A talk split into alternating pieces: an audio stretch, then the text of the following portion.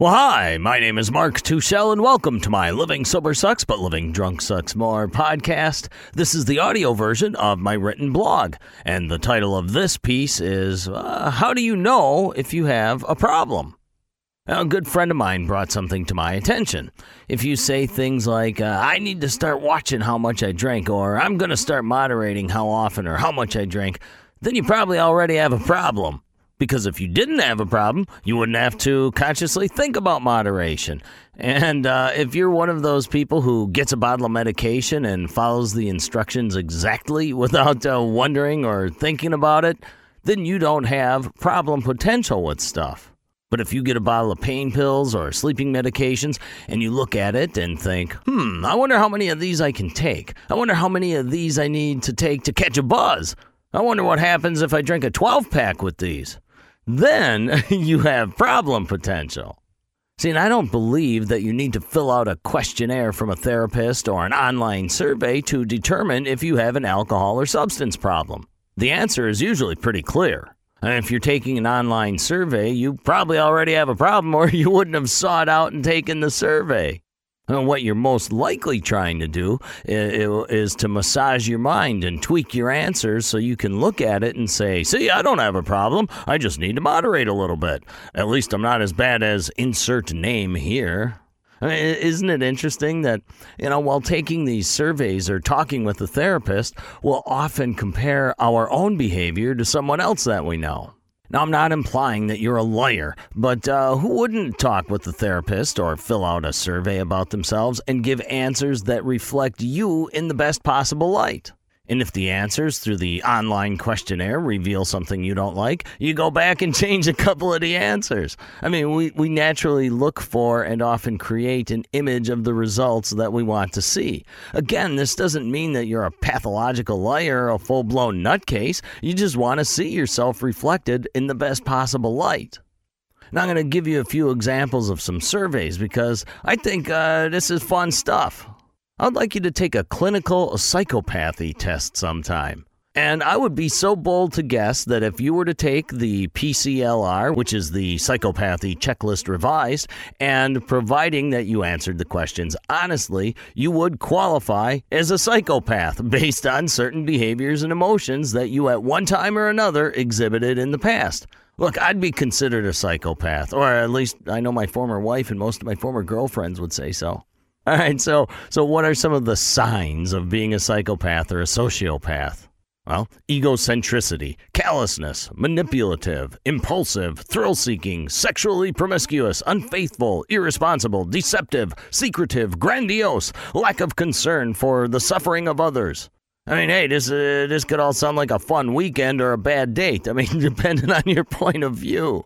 But honestly, who hasn't at one time or another, while, while you were drunk or not, exhibited some of these traits? Unfortunately, 99% of us uh, don't continue with all these behaviors simultaneously raging at full speed. Now, unless you hear voices in your head other than your own, you're not a clinical psychopath. But based on your interview answers, you could be viewed as one. Now, let's talk about some questions about whether a person is an alcoholic.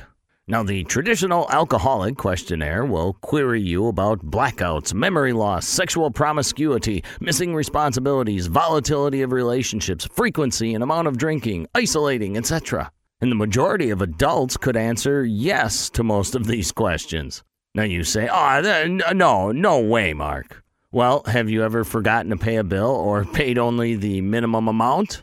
Have you ever argued with a friend or family member?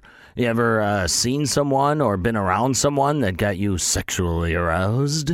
I mean, did you ever forget someone's name or misremember facts? It happens all the time to people who don't even drink. So those questions in themselves don't necessarily make you an alcoholic. Now to the question of frequency and the amount you drink. Now, what if grandma drinks a glass of port wine every night at dinner and another glass before bed? Now, she says it helps her to sleep, and she's been doing this uh, routine for 20 years. Is she an alcoholic? I mean, hey, she drinks seven days a week. Now, on paper, she sounds like an alcoholic, but would you do an intervention and send grandma off to a 12 step program? Look, unless grandma's, uh, you know, going out to the bars wearing a leather miniskirt and tearing it up as a geriatric super freak, you'd probably leave her be. And actually, if that is your grandma, I think I went out with her once. She hangs out in Waukesha, Wisconsin. okay, sorry, sorry. All right, well, here's a more relevant example. What if you drank every day, alone, at home, never argue with anyone, always pay your bills on time, get to work on time, and perform your job well? The only criteria that you match as an alcoholic is that you drink every day. But what if you don't do that every day? What if you're so controlled and under a routine that you only do it on Monday, Wednesday, and Saturday night?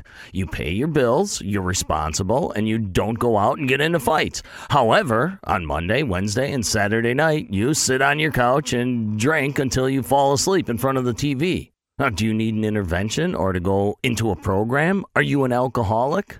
You know, I feel it comes down to whether you are happy with your behavior. Do you really need clinical confirmation or exoneration to determine whether excessive drinking is causing problems or not? I mean, really, who gives a shit whether you hold the official title of alcoholic or not? Now, when you go to outside sources or services about substance abuse, you often aren't searching for confirmation that you are an alcoholic or an addict. You're trying to massage your own mind to tell yourself that you aren't an alcoholic. And you may even use your test results as a way to defend yourself when others observe, suggest, or outright accuse you of being an alcoholic or addict. And chances are good that if you perform a questionnaire about your drinking habits, you won't say, Wow, am I glad I took that test? I had no fucking idea that I drank too much. This must be my lucky day. All right, all jokes and kidding aside, there is value in taking online questionnaires or talking with a therapist. Now, not necessarily because of the results it may show you, but because you are showing concern. I mean, somewhere inside of you, something is bothering you about this. Being curious and recognizing that you have a substance overuse problem can be your first stage of getting your own life under control. So here's my point. You don't need to take all kinds of online quizzes or see a therapist to decide if you have an alcohol overuse problem. That decision is yours, and the evidence is probably right in front of you. I mean, just look around your house or your car. If your garbage or recycle bin is filled with empty beer cans, booze, and wine bottles, the evidence is right there. Hey, as a side exercise, why don't you take all those bottles and cans out of the uh, recycle bin and add them up? See how much money you spent on the creation of piss.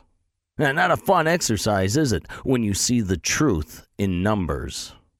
Okay, so yes, you might want to get outside confirmation from some other source, but what would that confirmation change? I mean, your doctor, therapist, minister, boss, spouse, or friend could tell you, yes, John, you have a drinking problem.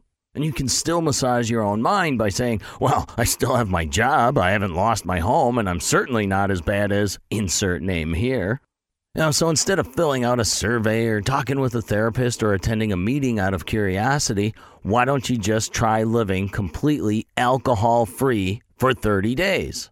Just 30 days. That's it. Hey, if you live to 65, you're going to live 23,731 days. I'm just asking for 30 days. If you live to 70, that's 25,567 days. I'm asking for 30 days. That's nothing out of a life. So just try it for 30 days and see how you feel, behave, and react to life during those 30 days. Now, I also suggest that you stash $10 away every day during that 30 day period. And at the end of 30 days, you'll have a better idea if you have a drinking problem. And you're also going to be $300 richer. And you know what? If you're already sober, maybe stop calling yourself an alcoholic. How can you be an alcoholic if you don't drink? I'm just saying. So chances are good deep inside you already know whether you have a problem or not. So why not make the best out of your sobriety? Hey, okay, that's it. Thank you for spending your time listening to my long winded blogio. I call it a blogio. I know it's a podcast, but it's the audio of my blog.